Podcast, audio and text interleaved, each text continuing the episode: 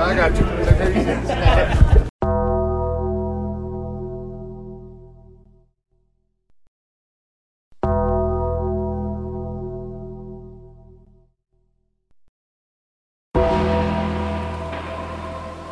All right, creatures of the night. Welcome to Talking Taker, episode 160 of our encyclopedic exploration, digging up the career of the greatest professional wrestling character of all time,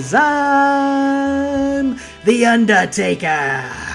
My name is Alex Dorio, and I want to thank you for joining us for yet another round of Dead Man Talking. And I am joined, as always, by my tag team partner, my wrestling buddy. He is my brother of destruction. He's been with me on this journey to hell and back, Mr. Travis White. And tonight, Travis, we got a family reunion as the uh, first family of destruction comes back together and the big, bad, bold, beautiful Paul Bearer comes back into our lives for a little period of time. Yes, sir. We got a family feud here, and survey says eh, on this match. Just spoiler alert. spoiler alert. Last week's we both dug it, man. Both dug that match. Way like surpassed um, my the bar I had set really low. But this one, we'll get there. But yeah, survey says. eh. had high hopes for this one, had high expectations for it.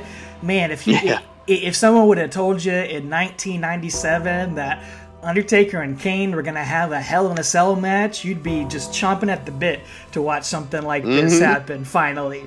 Uh, but after 13 years, you're exactly right, my friend. It does not quite live up to the hype, uh, especially not after last week's exceeded our expectations. But we're gonna get to all that. We'll cover Paul Bear heading back into catering for the first time in a while. Uh, we'll get to that here. It's like it's like if Bill and Ted had a reunion like 20 years like oh wait a minute Oh, who would want to watch that? It'd just be old and wrinkled and gray and ugh, terrible. just kidding It can't possibly be as bad as that movie is going to be but anyway It got good reviews, man. that means nothing to me Well, uh, we're going to give you our reviews of this match here. Hell in a Cell 2010, Undertaker and Kane for the World Heavyweight Championship here. Uh, you know, we appreciate all you creatures of the night sitting with us for a uh, supersized marathon episode last week with so much ground to cover. Yeah. We're going to make it up for you this week, though. So uh, if you haven't quite finished last week's or it took you extra time to finish last week's, you can cram this one in. It's going to be quite a bit shorter because we've only got two weeks of ground to cover. So not quite like SummerSlam and Payback, you know, not just a one week build. We got a whole two weeks of build here to this pay per view. Uh, as we take our time traveling hearse back to September of 2010, and we pick off. Uh, pick up, like we said, with Undertaker losing for the first time ever. Kane has upended the balance of power. He has stolen, seemingly, the Undertaker's power away from him, stolen his mojo, uh, and he defeated him at Night of Champions 2010 to retain that world title. And he's going to carry it into here on SmackDown September 24th, 2010. Travis, why don't you take us away?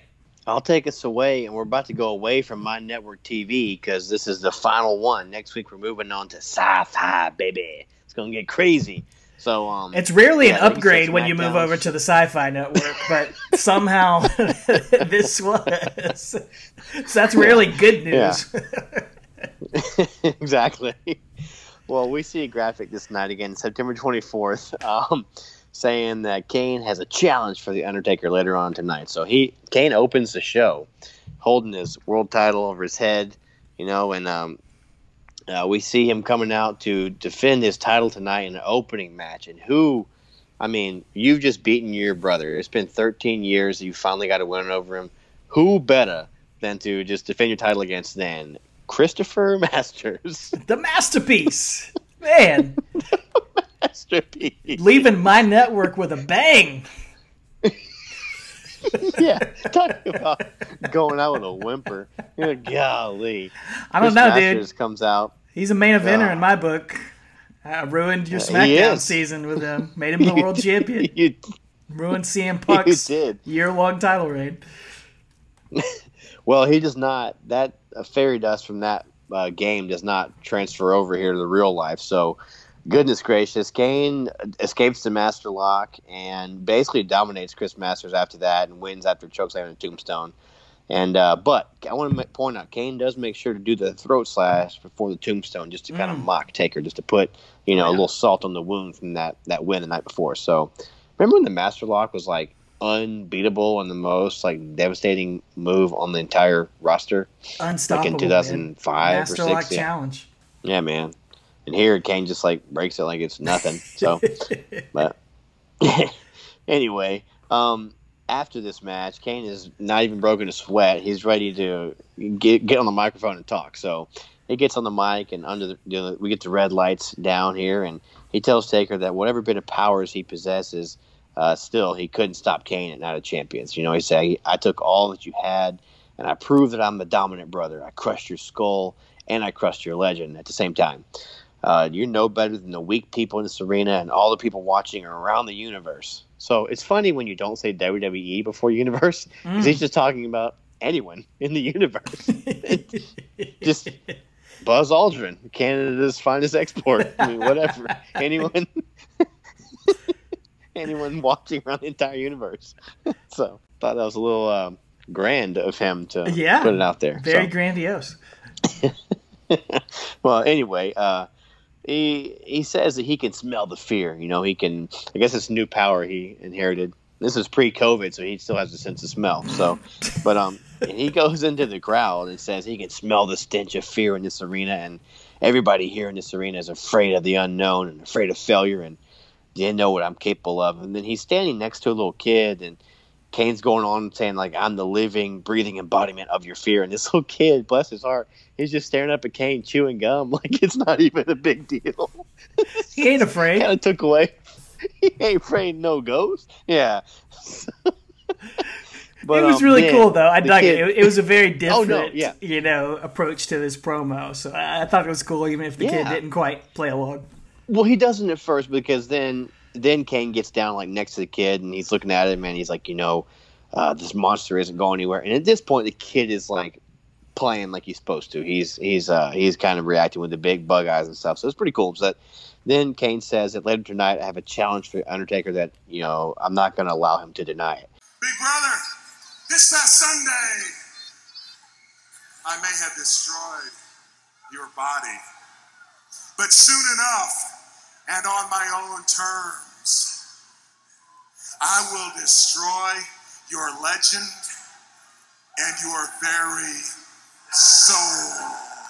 That's uh, we don't know what he's going to say, but he's going to say something on his own terms here and, and make a challenge. So later on in the night, we see Undertaker sitting all alone on the stairwell backstage, and he's really looking rough. He's coughing, like we mentioned last week, and uh, looking pale ski like he was last week, and he's just Mhm. kind of like staring at the wall. We, we see him maybe three or four times throughout the night. And it looks like he's got the bird flu, man. He's just like sitting there, just like all hunched over, and just really looking like a sad Sally. So, um, and then at, like the last time we see him, we're like the camera's at the bottom of the stairwell, and Taker's sitting there with his head down, and you can see like a shadow of a door opening up, like from the side where the camera is. And Taker's like, Get out of here. I said, get out. and he looks up, and like whatever he sees is amazing to him. He's like taken aback, and he stands up, rolls his eyes in the back of the head, which is a you know basically two thumbs up from Taker is two eye rolls in the back of your head. Like, that's the equivalent. Like Siskel and Ebert give it two thumbs up. Well, Taker gives it two eye rolls. So, So But, his um, his review matters to you. yo, absolutely, he's Okay. the Undertaker. Okay. He's the Undertaker. Yeah. So, but yeah, his his review matters fully to me. So anyway. Is that what you did when you saw Tenet the other night? As soon as it was over, you just rolled your eyes in the back. I just rolled my eyes to the back of my head. Yeah, true story, ladies and gentlemen. I saw Tenet uh, sneak preview on Monday night, and uh, I was the only one in the theater. So don't even worry about me getting COVID, baby. I had a mask and I was ready. I was ready to social distance, but nobody was there. Just Yeah. old sweet tea here. Complete social distance, man. But I'm gonna tell you guys, if you have the chance to see any movie, I don't care what it is, it could be Trolls World Tour. If you go see anything on the big screen by yourself, you get the whole thing. That is awesome. Absolutely. It was so awesome. Yep. man.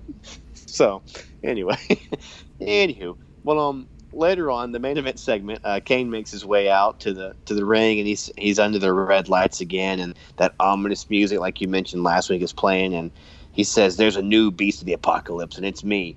And he says, "You know, Taker delivered." Excuse me, he delivered Taker's personal Armageddon at Night of Champions, and now it's his my yard.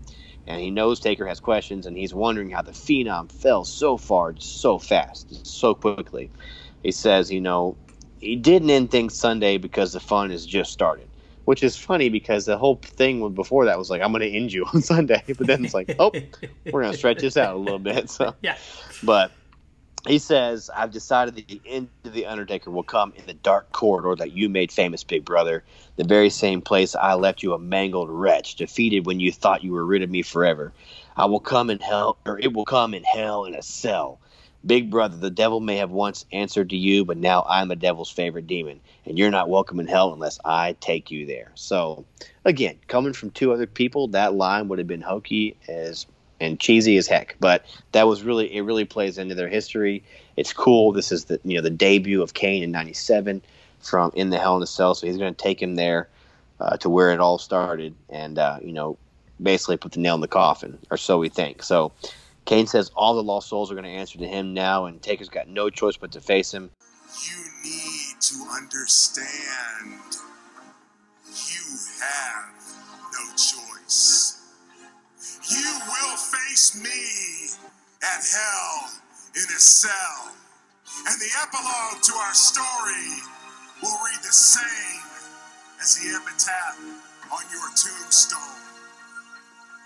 Here lies the Undertaker. He will never rest in peace.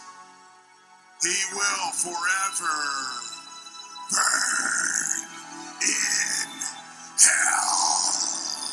Well, that's a little much for a tombstone. You got to pay for, a lot of words. You got to pay for on that tombstone, That's- man. Kane's. I'm sure. He, I'm sure he knows the guy. Oh yeah. Well, at that comment, the gong hits and the Latin chanting plays. The Druids roll a casket out onto the stage. Uh, purple lights come on now. So again, the casket's rolled down to the, the side of the ring, and Kane is eyeing this casket in disbelief and shaking his head, and he's pretty mad. And the lights come up, and Kane's like really playing it up, slowly approaching that casket. He reaches down and opens it, and Paul Bearer is on the inside. So, whew, the first time in six years we see Paul Bear on our screen. He's in the middle of, or he's in the casket. He's got the urn on his chest. So this was big news back then. Oh yeah. Big I mean, news. I knew it was coming. Uh, watching it back, but I was still like pumping my fist in the air, man. Paul Bear. Oh yeah, Back in action. Love it. oh yeah, it was great, man. Crowd's loving it too. I was loving it, watching it here. He looks, he looks a lot. I mean, he looks a lot older, obviously, but he's a lot Yeah. thinner than he was when we saw him six years ago. So that's good. You know, he's he- he's healthier on, on that that part. But um, and sorry, at this point, then the lights go out and the gong hits again. The lights come back up. And the Undertaker is standing behind Kane in the ring. Kane turns around. Taker starts unloading on him. The crowd's loving this part, running, diving, clothesline. Taker goes for a choke slam, but Kane uh, cuts out of it and gets out of the ring and backs up the rampway. And he's like holding his head in his hands and is just in shock that Paul Bear is back. Because again, Paul Bear, those of you paying attention, that's his dad. So remember that. So And, And, last uh, time he saw him, he was toward- uh, in a concrete crypt. yeah, exactly. he died. He died in. Oh, he didn't die. He So- didn't die. The next week, they said he Well- just had severe internal injuries Severe- or something. Yeah. well, he's been in a vegetative state for six years, maybe. Who Bingo. knows? Yes. But, yeah. Uh, Taker whips his head around toward Paul Bear. Bear. Bear holds up the urn, and Taker does the Shakespeare pose, which, again, we haven't seen them do that in a long time. And it's just, just an epic return. I really love seeing them reunited here. It's a lot of fun. A lot of fun. Very cool. You know, as much as Kane and Chris Masters in a pointless match is not going to sell you on coming over with SmackDown over to Sci-Fi. This this is going to sell you to tune back in next week to see the Undertaker and Paul Bear mm-hmm. reunited in this epic return. As uh, we go ahead and take it to the go home show here, Friday, October first, two thousand ten. That's a cool date. One zero oh zero one one zero right there. Uh, that's like some Christopher Nolan stuff there for you, probably, mm. maybe. I don't know. Yeah. but uh, as you said, uh, season premiere of SmackDown, first episode on Sci Fi, where it would air uh, for about the next uh, six years or so, I think, uh, before moved over to mm-hmm. the USA Network. And as we have been getting on every season premiere of late, we get a new opening video, a new theme song here. And uh, Travis, you might hate. live. It, oh, it's live. I didn't even notice that. Yeah, it's live. Okay, I guess. Okay, I guess that makes sense. But yeah, as I said, that they've had a lot of theme songs over the years, and Travis, you might hate me for this, but I, I like this one as far as a SmackDown theme song goes. It's Green Day's "Know Your Enemy," and uh, you know I'm not a huge Green Day mark or anything. I like some of their stuff, but I thought this song works for a wrestling show, like way better than yeah. Papa Roach or Nickelback or any of that other crap. What say you? Oh, without question, man. I'll take Green Day over those two bands in a heartbeat, man. Dookie was a great album back in the '90s, sure. and I liked the one after that. What Nimrod? That was a fun album too. Uh-huh. You know, those were fun back in the day. But you know, this is a. Uh, you know, I wasn't a big fan of them post uh, when they came out, American Idiot. Just everything after that kind of sucked, in my opinion. But this was a great wrestling song, great song, great theme song for SmackDown. So. I'm shocked, honestly, that it's intact on the WWE Network. Yeah, me too. Because this was like a real yeah, song yeah, yeah, that was on the radio and stuff. Yeah, it sounded exactly. just like that. yeah, yeah, yeah, yeah. well, uh, yeah, even bigger than Green Day, we've got our old buddy, uh, investigative journalist Michael Cole. He's going to join Tool Grisham and uh, massive moron Matt Striker on commentary this week uh, for this special occasion, apparently. And we're getting a big main event for the first SmackDown on Sci Fi a match that's main evented a few pay per views last year. Undertaker and CM Punk gonna go at it yet again. So this is Undertaker's first time with Paul Bearer at ringside with him in six years since that concrete crypt match against the Dudley Boys. Uh, Paul Bearer, I guess he wasn't really at ringside for that. He was at the top of the entryway, so maybe a few weeks before that would be the last time. And you can tell the difference in Undertaker. Man, he is so much stronger here than uh, when he faced Punk a few weeks ago on SmackDown. And he's actually able to defeat him much more easily with a tombstone and get some big momentum on the road to Hell in a Cell in just a couple days. Uh, Taker and Bearer celebrate just like old times, get the Shakespeare pose. Taker hits all the greatest hits. Man, uh, it, it's they're back and maybe better than ever here, all reunited. Yeah, and one thing that Matt Striker says during this is he says that, and again, this this even changes, I think, later on. We'll, we'll cover this, but Matt Striker says that Paul Bearer lived in a funeral home, had an affair with a woman, and the demon seed of that woman was Kane, and that woman was Taker's mother. And he, then he wonders if the mother's ashes are in the urn. So he just explicates there and decides that, oh, their ashes are in the urn. But again, he does specify here that uh, it was Taker's mom, but we'll get to that later on. So yes, he uh, he knows the facts here. He gets them right. He's read the comic book that you read. Uh, he's listened yeah, to Paul exactly. Bearer and Jerry Lawler's locker room talk. Uh, but the moment that frustrates me, I kind of alluded to it on last week's episode. It's going to come during the pay per view, so we'll get to that here. Right. Uh, later on in the night, Kane is going to have his tune up match for the pay per view uh, with another strong challenger. He's going to face John Cena in the main event in a lumberjack match. The Nexus are the lumberjacks, and it just devolves into a big giant brawl. Uh, and the gong hits. Undertaker pops up into the ring and starts to brawl with Kane tosses him into the ringside area, just unloads on him, uh, throwing punches. Kane's throwing right hands. They fight into the crowd and throughout all the uh, the Boomer Sooners in the crowd. Uh, no Jack Swagger doing sing along song here tonight, but uh, Taker is handling Kane and giving it to him. uh, Kane Taker punches Kane back into the ringside area, slams his head into the stairs, gets some ground and pound on him, gets him back into the ring. Kane boots Undertaker down, but Undertaker sits up, and then Paul Bearer gets into the ring and raises up the urn, uh, just like old times. And Taker is able to power up, gets a choke slam on Kane, does the throat slash, and Kane retreats out of the ring as he starts screaming, It's not over. Undertaker poses with Paul Bear in the ring, does the Shakespeare pose. I mean, what better way to go off the air uh, on your first episode of sci fi than that iconic pose right there? I mean, if you're just flipping channels, you haven't seen wrestling in a long time, or you're just popping in on this new station, or you're you tuning in early to that uh, episode of Warehouse 13 or uh, Eureka or whatever the heck was on sci-fi. Who wants to be a superhero? Um, maybe you're hooked Excelsior. from that moment. Man, we love that show. Or, or yeah, I did. Or maybe you're thinking it's replays from 1990 on Sci-Fi, and you're like, "Goo, these guys are on TV and high def from 1990." So, yeah, dude, my favorite part of this whole entire thing is like you mentioned when he, oh, Taker kind of powers up and gets all that stuff and hits the offense and chokes him on Kane. Paul Bearer literally does a thumbs up in the corner. He's like, "Yeah, it's just, it's like I loved it, man. It's so good. He's the it's, best. It's almost like he's out of character. He's just excited to be there. So. He is. He is. He's excited to be back home. well, man, that's going to take us home to where you know this family feud began, Hell in a Cell, and back in '97. So this is going to take us to October 3rd, 2010, from the American Airlines Center in Dallas, Texas. And brother, I have not seen one ounce of this show. Not, a, I mean, I know what happens because I've read everything, but like I haven't seen anything on this show at all.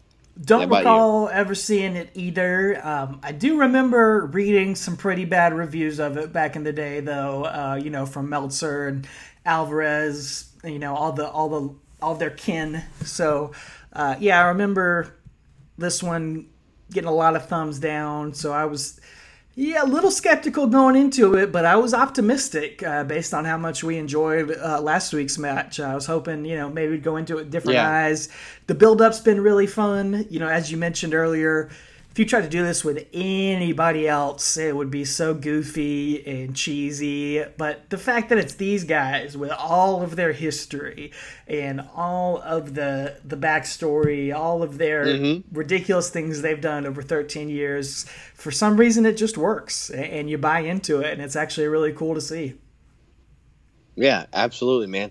And like you said, uh, revisiting it now in 2020, I was very stoked for it because again, I I don't worry about what somebody else's opinion of the match was. I want to watch it myself and see, you know, how it actually unfolded and stuff. Um, but you know what? We'll get to it. they weren't that wrong. well, the, uh, the, other main event match, maybe another reason I didn't really care for this pay per view is or to watch it was that the other main event was Orton and Sheamus, which I can't stand either one of them at this point, man. Like your main event is Orton and Sheamus. Like I don't know, man. I was just like that. I can't stand either one of these guys in 2010. So no, you don't want to see those two in a Hell in a Cell, really. Uh, that's not going to get you to throw your money down. But the uh, opening video highlights uh, these two main event world title Hell in a Cell matches and puts them over both pretty equally. It's not really yeah. focused on Taker and Kane too much. Uh, later on in the night, uh, massive tool Josh Matthews, he's creeping around backstage and enters a room with some purple lighting, and uh, it's Prince back there. Oh no, wait a second. It's uh, it's Paul Bear. Uh, what if Paul Bear was dressed was as Prince? oh, oh man! Rain, we just opened up a whole like purple rain.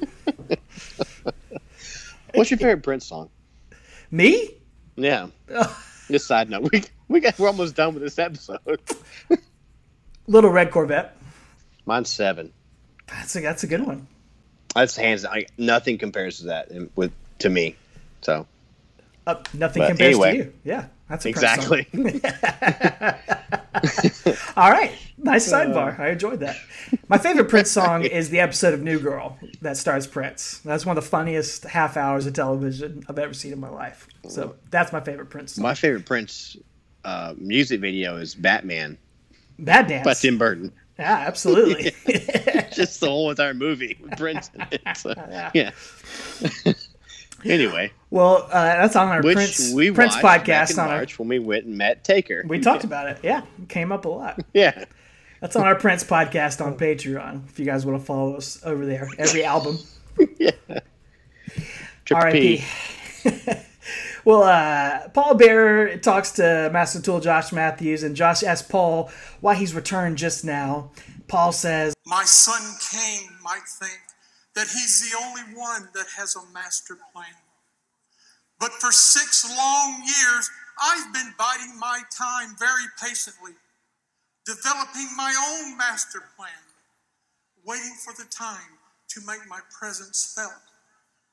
And while Kane may be the devil's favorite demon, he will never, never be the father of destruction's favorite son.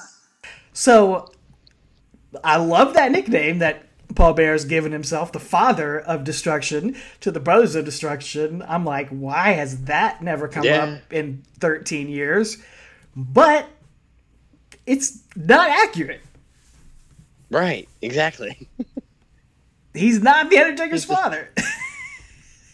no, no, exactly, exactly. His, they have they share the same mother and storyline, not father. So anyway, it's just yeah. He did he forget that he wasn't Undertaker's dad? I don't know, man. I don't So, know. And maybe they were trying to anyway. retcon it because, like, in hindsight, he probably just should be Undertaker's dad. Like, that probably should Yeah. have been the whole storyline all along.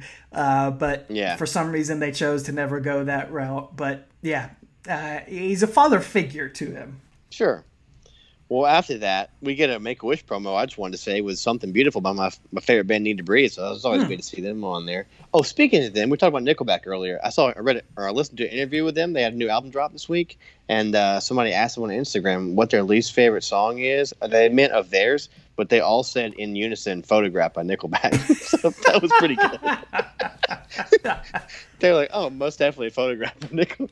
Wow. Like, no, we meant of your own song. But anyway, so that, that's You also one of my favorite bands. if you ever get on one of those, you should ask them uh, who the connection is that gets them on all the WWE video packages because WWE loves them. I want to know what, if they love if they're like secretly big wrestling fans undercover. I don't. It might be. From They're South from the South, so man. maybe- Yeah, exactly. Yeah. I bet they're big exactly. Ric Flair fans. Could probably so. Probably so. anyway, well, we're gonna get some big fans on commentary. Michael Michael Cole and Jerry Lawler and Matt Striker again, which I can't wait till this ends because Matt Yeah. Striker just about blows it for me and you both here tonight. So It's not great. No, I'm ready for the striker era to be over here as because they're previewing the match and Striker says this is a father's nightmare, a mother's sin, and a sadist's dream. And I have no idea what the heck he's talking about. like father's nightmare, I get sure. Paul Bearer, it's his nightmare, I guess. A mother's sin, uh, I guess he's talking about uh, Kane's mother or Undertaker's mother, I guess. Sadist dream. I don't know whose dream it is. I baffled, baffled by what he's talking about. I'm sure Michael Cole slapped him in the back of the head at that point.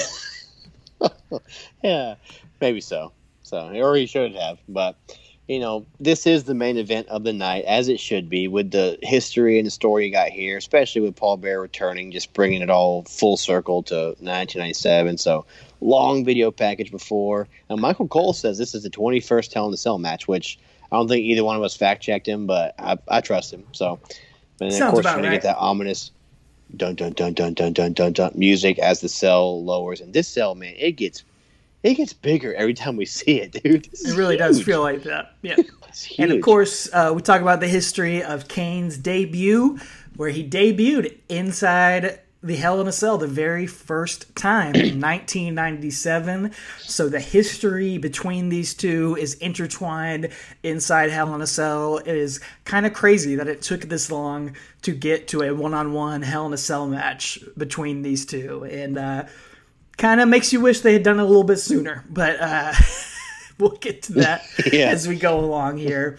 Uh, it, it- but it is still really neat to see them finally facing off and to have Paul Bearer back along for the ride too. I'm glad they were able to rope him back in here uh, for the part of this build.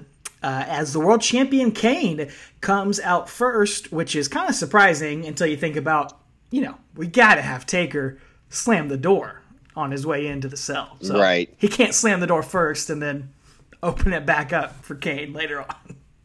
Right.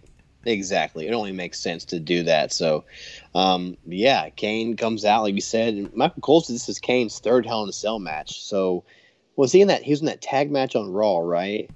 And then didn't he? Was, did he face like Mankind on Raw, like randomly, like in a two minute match? Was it those two? Would that be his? Because he hadn't been in another Hell in a Cell I can think of, like a pay per view match.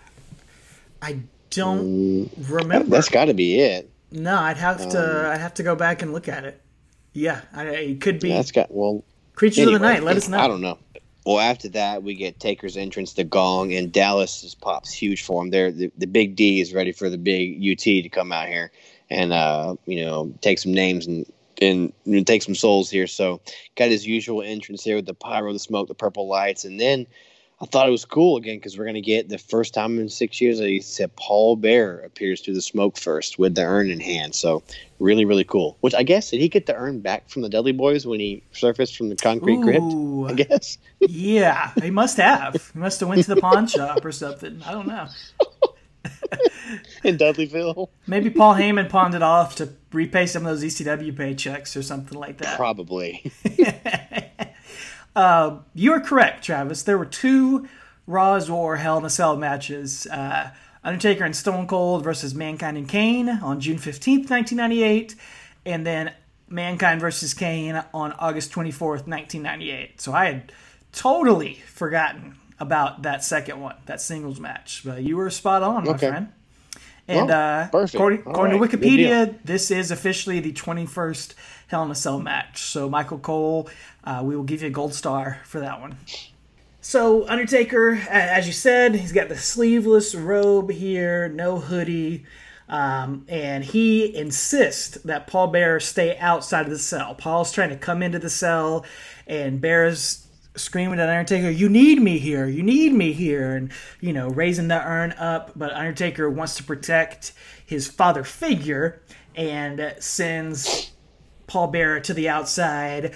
But while he's doing that, he's distracted, and Kane is going to strike first uh, before the door can actually be closed to the cell. And they're even going to start the match outside of the structure.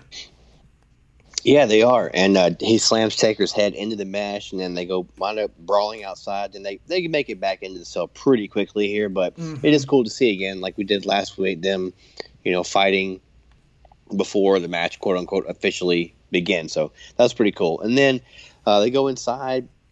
Kane's grabs a chair and and runs at Taker with it, but Taker just boots it right into his face, and he slams Kane into the cell. And then Taker grabs that chair and hits Kane with it, and then hits his head to the steps, and they go back in the ring, and Taker splashes him in the corner a couple times, goes ahead and gets a move to Doom out of the way. Snake Eyes, big boot, leg drop, two count, trying to end this early, get that win.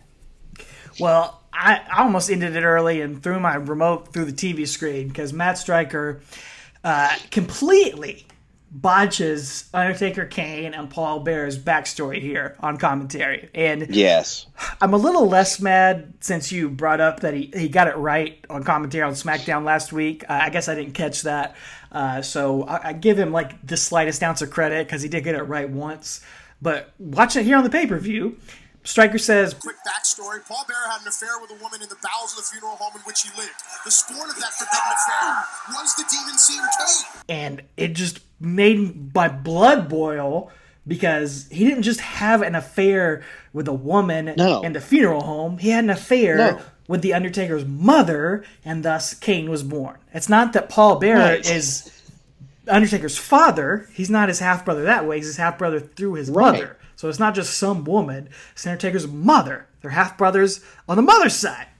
You Right. insufferable fool. yeah. The way he, the way he presents it there, it does sound like he's saying that Bear, Bear is the father of both of them. which you know, would be better on TV, Right. but that's not how Right. it is. right? And you got to stick with it. You have So, to. Yeah, it was. Uh, yeah, I was confused about that too. I was like, man, what? I, I don't know. Like I said, he got it right on SmackDown, but then like he blew, he completely blew it there. So anyway, that's uh, not the only thing he yeah, blows well- either. Or well, excuse me, it's not the only thing commentary blows blows. chunks. Michael Cole is Oh, about to blow okay. something else. he blows chunks every time he opens his mouth. Anyway, um, so I'm so lost in this match. Where are we here? Oh yeah, um, at this point, like you said, there's a history lesson there, and then Michael Cole says that Paul Bear and the Undertaker first got together in 1991, which I just wrote, nope, nope, nope, nope, nope, nope. This made me about as mad as as Matt Striker did you. Like they did not. The, the whole storyline is that Bear raised him like Mhm. I, after his parents burned and died. Mhm. Like they they got in they got together on television in WWE. But if you're gonna sit here and try to play this whole storyline out, at least play by the rules you've already Yep. laid down. You know, so and I that's not got- just man, like like I said, Matt Striker and Cole blow it. that's not just like comic book stuff. That's like that's on TV during the '90s during the whole original Kane feud. We talk about Yes. Undertaker and Paul Bear's history together. So yes, he debuted with him on TV in 1991. You're correct, but that's not. They've known each other since Undertaker was born. That is canon. Yeah, yeah, exactly. So yeah, it was completely frustrating. So I don't get it, man. Okay, well, enough of that frustration. Let's get back on track into the match here. Kane's gonna knock Undertaker down with a with a punch and a few more chair shots, and unloads with some shots on Undertaker in the corner. Uh, takes Undertaker to the outside. Undertaker recovers, and it's just a lot of brawling, a lot of punches, kicking, chair shots, stuff like that. Undertaker lays Kane across the stairs and hits some boots to Kane's head, slams Kane into the cell, and then uh, he tries to whip Kane into the cell, Irish whip, but Kane reverses and sends Undertaker flying into the stairs in one of his, you know, signature spots. Yeah, exactly. And then Kane's going to start kicking him, grabs a chair, attacks Taker with it, and nails his left leg repeatedly with that chair. And then this made my favorite part of the match. Is a dude in the audience. He goes, "Let's have a chairs match." I was like, "Yes, No. love this guy." No, hated that guy. But I Ban him for life. Was just like paying attention to like chairs match. You know he wasn't serious, but uh, I hope not. yeah, it was it was great to hear somebody say that. So Kane puts Taker on the apron and wraps his leg around the ring post. So it's really you know working on the left leg, which again, I love psychology in a match. I love when a guy works a body part, but. This, this match it just seems so out of place. This is a blood feud between brothers who have burned each other, and there's infidelity in the family, and they're put them in a vegetative state and there's just burning each other and lighting each other on fire and this just been i just found it odd an odd approach toward this match that kane's going to work a body part and it's going to come and it's going to be more of the match later on i don't know about you but that's just it really threw me for a loop to see that here Absolutely. You know, this is hurt by being a Hell in a Cell match in the year 2010. There's no blood. There's, you know, no crazy spots. There's nobody getting thrown through the cell or off the cell or th- through the ring or anything like that. You know, you Yeah. just- you know, there's been so many Hell in a Cells, and the fa- and they're just you know they're more TV PG in this era, so that stuff's not going to happen. So it they they try their best, they try really hard here, but last month's or, or, or two weeks ago's match, the, Yeah. the No Holds Barred, they were able to use all the bells and whistles and all the smoke and mirrors uh, to and fight you know through the crowd and use tables and stuff like that and, and do so much more stuff uh, in that match here they're actually hurt by being in hell in a cell because they're stuck in there without anything to do except throw each other into the side of the cell Yep. Yep. Exactly.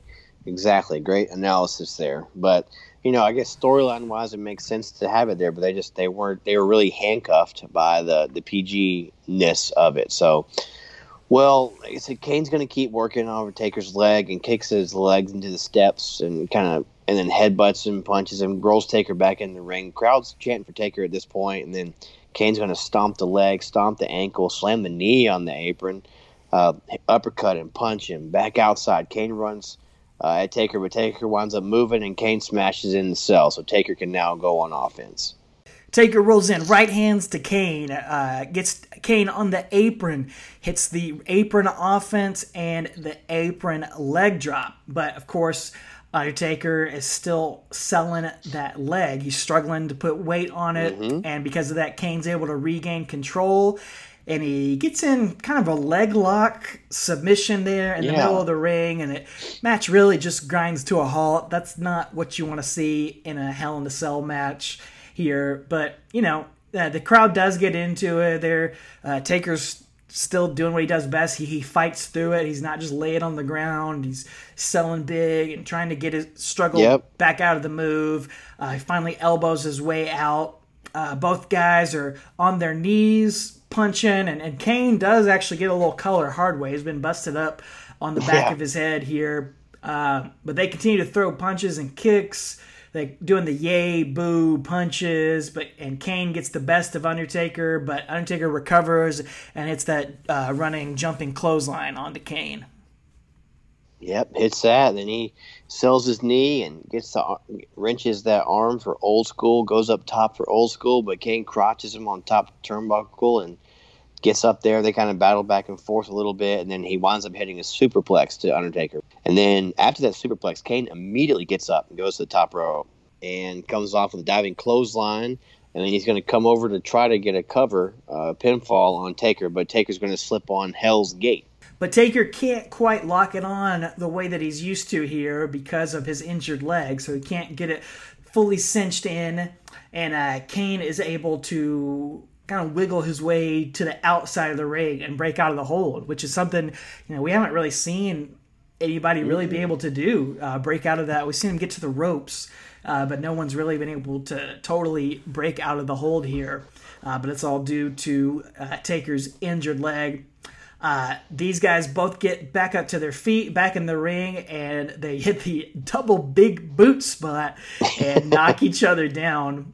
Uh, Undertaker sits up first, uh, but Kane sits up right behind him. And they're throwing punches on their knees, just going move for move, punch for punch with each other.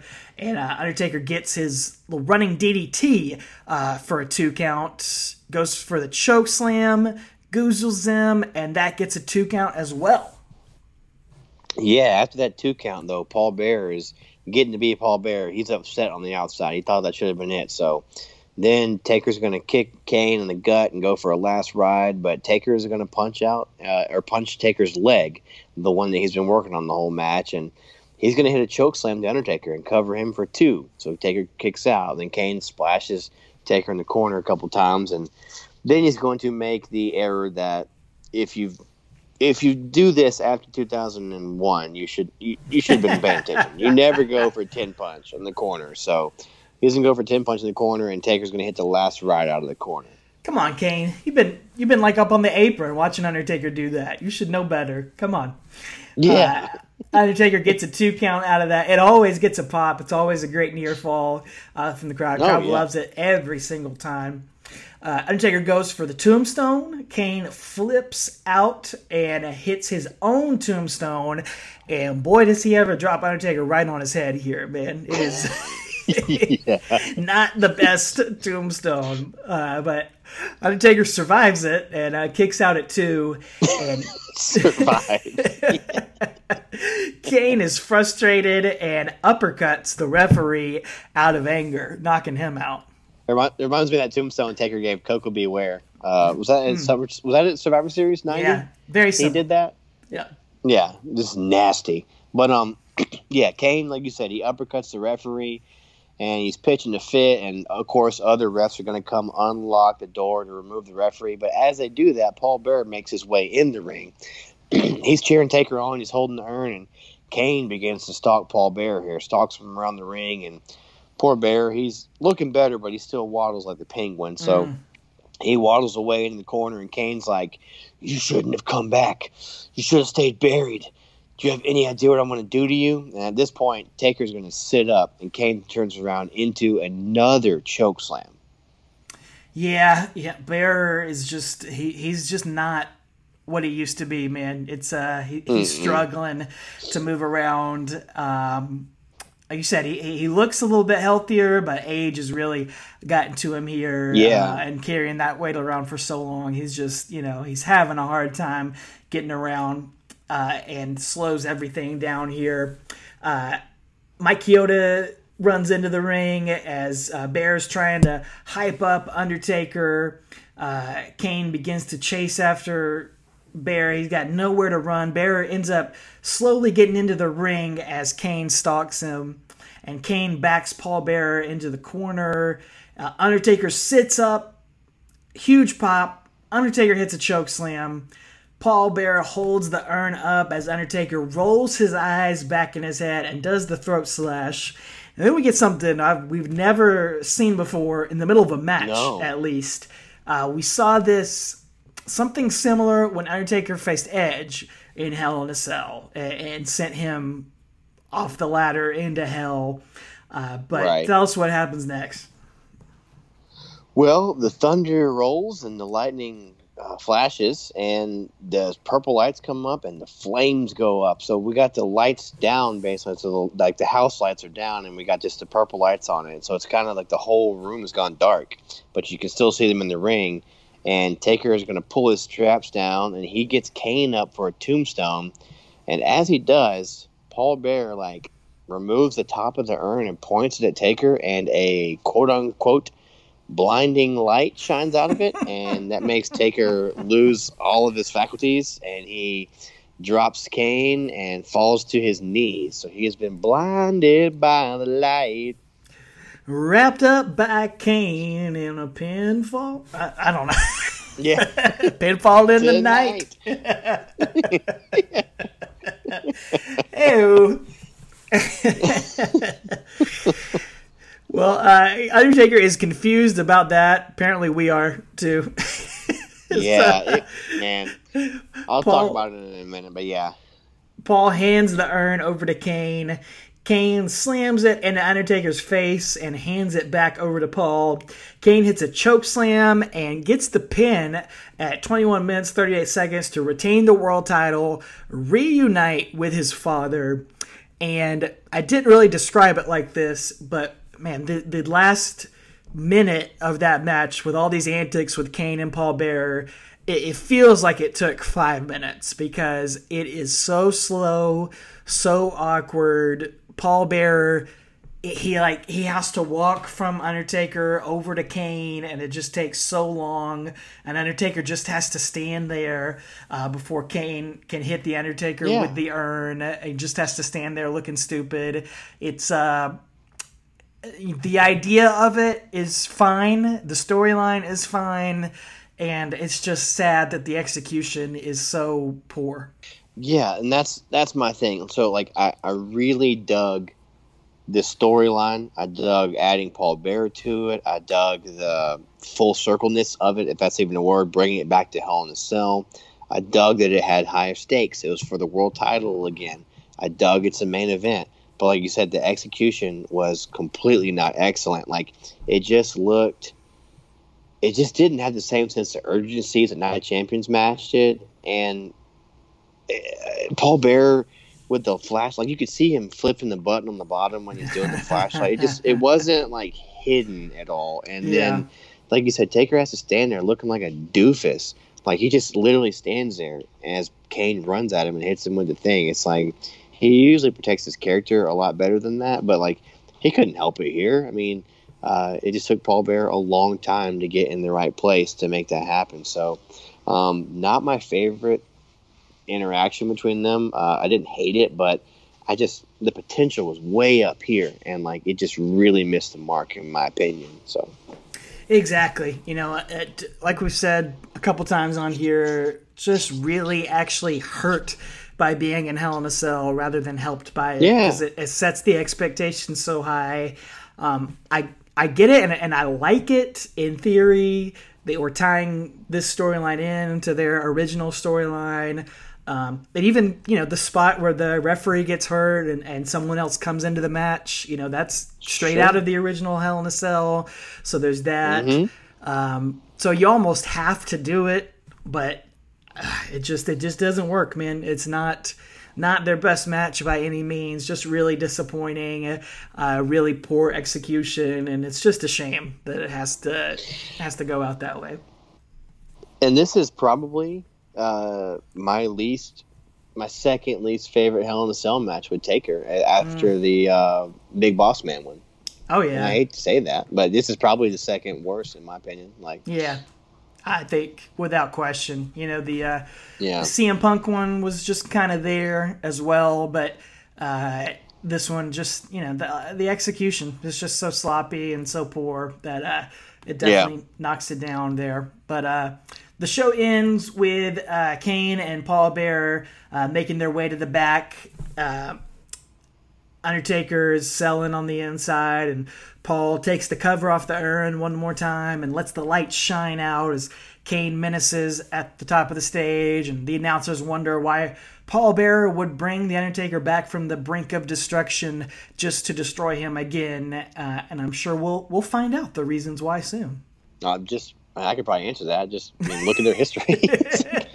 Let's call it 1990. Let's dial 1996 Oh, okay. up. Yeah, yeah you're probably right. I mean, seriously, like, uh, plus Kane's his son. So Yeah. again, they're not both his son, even though he's the father of destruction. Just Kane's his son. So, oh, anyway, Well, you know, we will wrap up this storyline next week as we keep this podcast rolling, rolling, rolling on to the last ride. And we'll see if this one uh, lives up to the expectations of the last, or excuse me, the No Holds Barred match, if it can live up to that performance, or if it'll be more like this Hell in a Cell match as The Undertaker and Kane go at it one last time in a buried alive match, man. Uh, I don't know. I kind of kind of wish we could have got like a Inferno match. Maybe maybe that would have been better than Hell in a Cell. I don't know. Maybe they could have done more with that. Uh, I don't know. Just a shame that this one didn't live up to the, the hype for it. Uh, maybe the buried alive match can do something there, but that will be a unique episode. That will be our technically our last Undertaker pay per view match that's not WrestleMania until SummerSlam of 2015. So he's going to take a five year absence from anything that's not a WrestleMania after next week's uh, bragging rights pay per view. it's crazy, what a way to go out. crazy, crazy. So, So that will mark the end of an era of sorts, uh, as far as we are concerned, as far as we're organizing things on, on our uh, spreadsheet. We're going to call next week the end of this Return of the Dead Man era that began at WrestleMania 20 in March of 2004. And so we're going to give you our top 10 matches of this era. So WrestleMania 20 against Kane is where it started in our opinion, and Bragging Rights 2010 against Kane is where it will end as well, where that bookend will be. So we'll give you our top 10 pay per view matches that we've covered during that time. Quite a bit. I think it's our biggest chunk of matches. Uh, it's right up there with the first chunk. Uh, it's right up there. It's Yeah. got- I don't. It's, it's pretty close. So we'll cover all of that next week and cover that whole storyline with Undertaker Kane and Paul Bearer uh, and how it all wraps up on next week's episode. And of course, we'll throw the voting up for you as well. We want to get the fans' top 10 uh, like we've done with the other eras before this as well. And then, you know, when we get to the end of the show, when we get to the final match, the Boneyard match, we'll do a big grand, uh, maybe top 15, maybe top 20 of just everything. Everything in his entire career. We'll, we'll go through and combine it into one big epic uh, top 15, top 20 list, something like that. Uh, but for now, we'll do a top 10 for this era next week. So that's something you can look forward to, folks and didn't have too many comments on the social media for this match. Uh, I think most people, you know, probably would uh, prefer to forget this match the as well. but we, of course, are always open to those uh, on Facebook, Twitter, and Instagram at Talking Taker.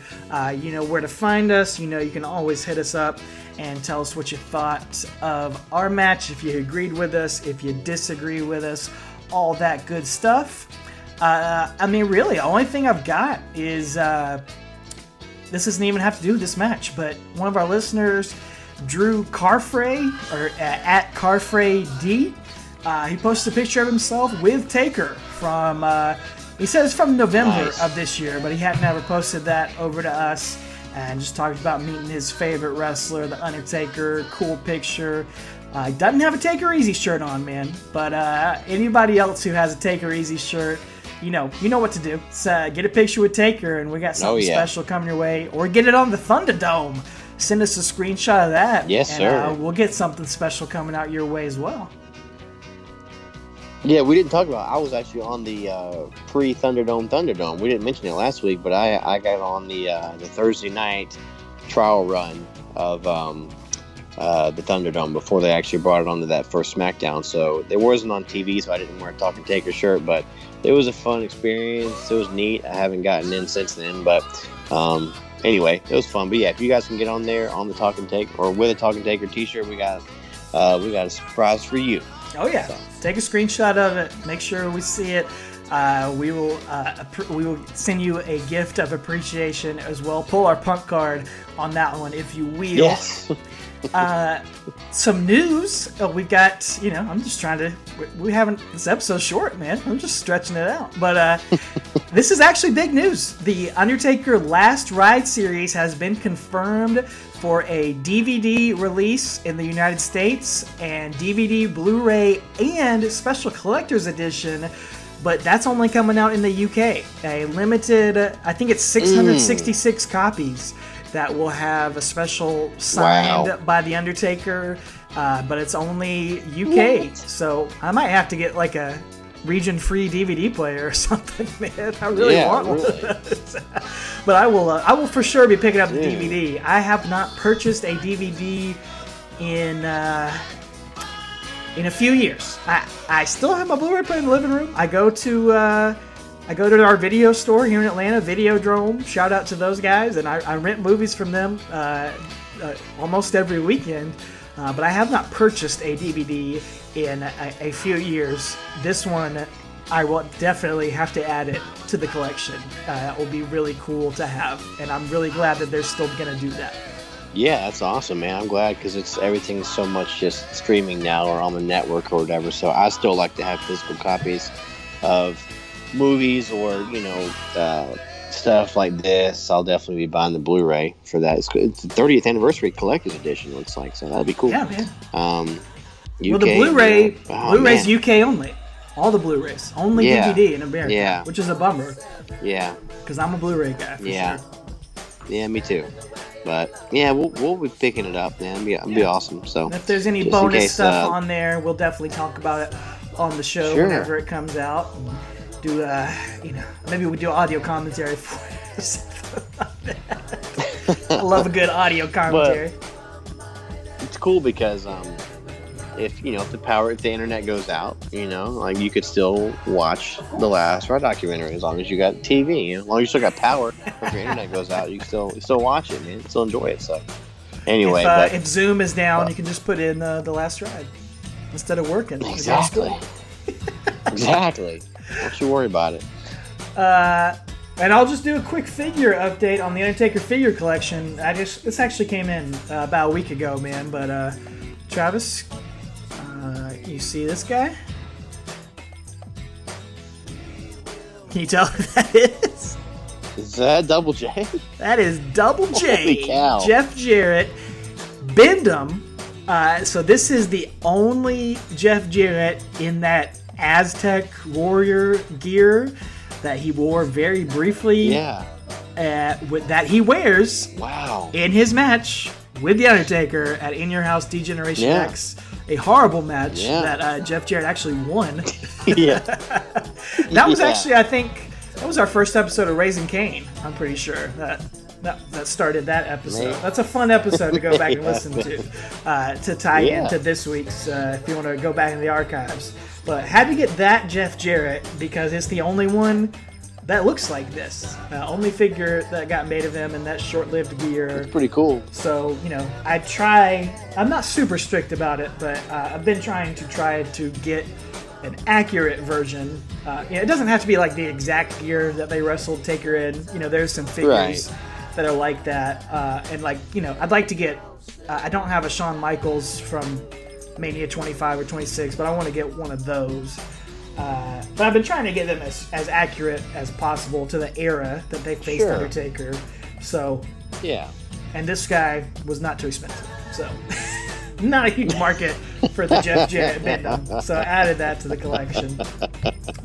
Uh, and then I don't think I ever Uh, brought well- this up, but I, I had a mystery for the uh, Cowboy Bob Orton figure that I bought because someone wrote "Taker Easy on the uh, Yeah. whatever the, the review or the rating on eBay or something, and I, I couldn't figure out who it was. Watch along, Tommy. Watch along wrestling. He sent me a message a few weeks ago. I forgot to mention it here on the pod, but he was who I purchased from.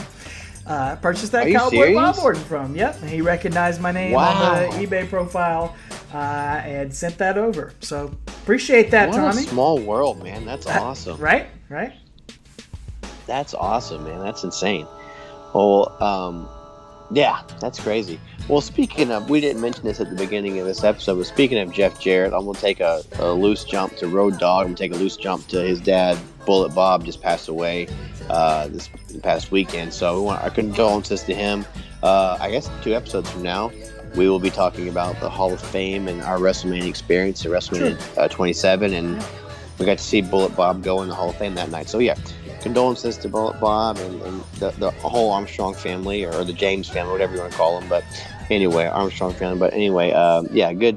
Uh, he was never really, you know, did much in WWE, I guess you could say, but he, he did a lot. He was he was fun to watch. And his whole family did. They have a dynasty, so Oh yeah. uh, you know, rest in peace. So didn't see him work too much, but uh, a lot of people have been Mhm. sharing some promos of him on Twitter and stuff that I've been watching, and what a promo, man! You you see where yeah, uh, man. where Jesse James got it from from his papa. Yeah, Man, he intensity, man. Him and Cornette having some promo battles was was fun to watch. So yeah, Yeah. rest in peace. Well, got anything else? That's it, man. I was just trying to get us over an hour. No, it's all good. well, you can find us on all the socials, like you said earlier. And uh, other than that, ladies and gentlemen, if you were there on October 3rd, what an early pay per view! Like the third day of the month, man. It's, it's Yeah. weird. So, yeah, but anyway, if you were there uh, from the American Airlines Center in Dallas, let us know. Uh, if you got to see, uh, you know, this classic, you know, Taker and Kane match here with the return of Paul Bearer. Let us know what you thought. Let us know if you were disappointed like we were, if you had high, high hopes that you got let down. But uh, anyway, other than that, ladies and gentlemen, we will see you next week. Uh, stay safe out there. Enjoy your movie theater experience by yourself if you can. And uh, as always, Taker Easy two brothers. It is complete with betrayal, jealousy, pride, love, and hate. It is a father's nightmare, a mother's sin, and a sadist's dream. The world's heavyweight championship hangs in the balance in Hell in a Cell.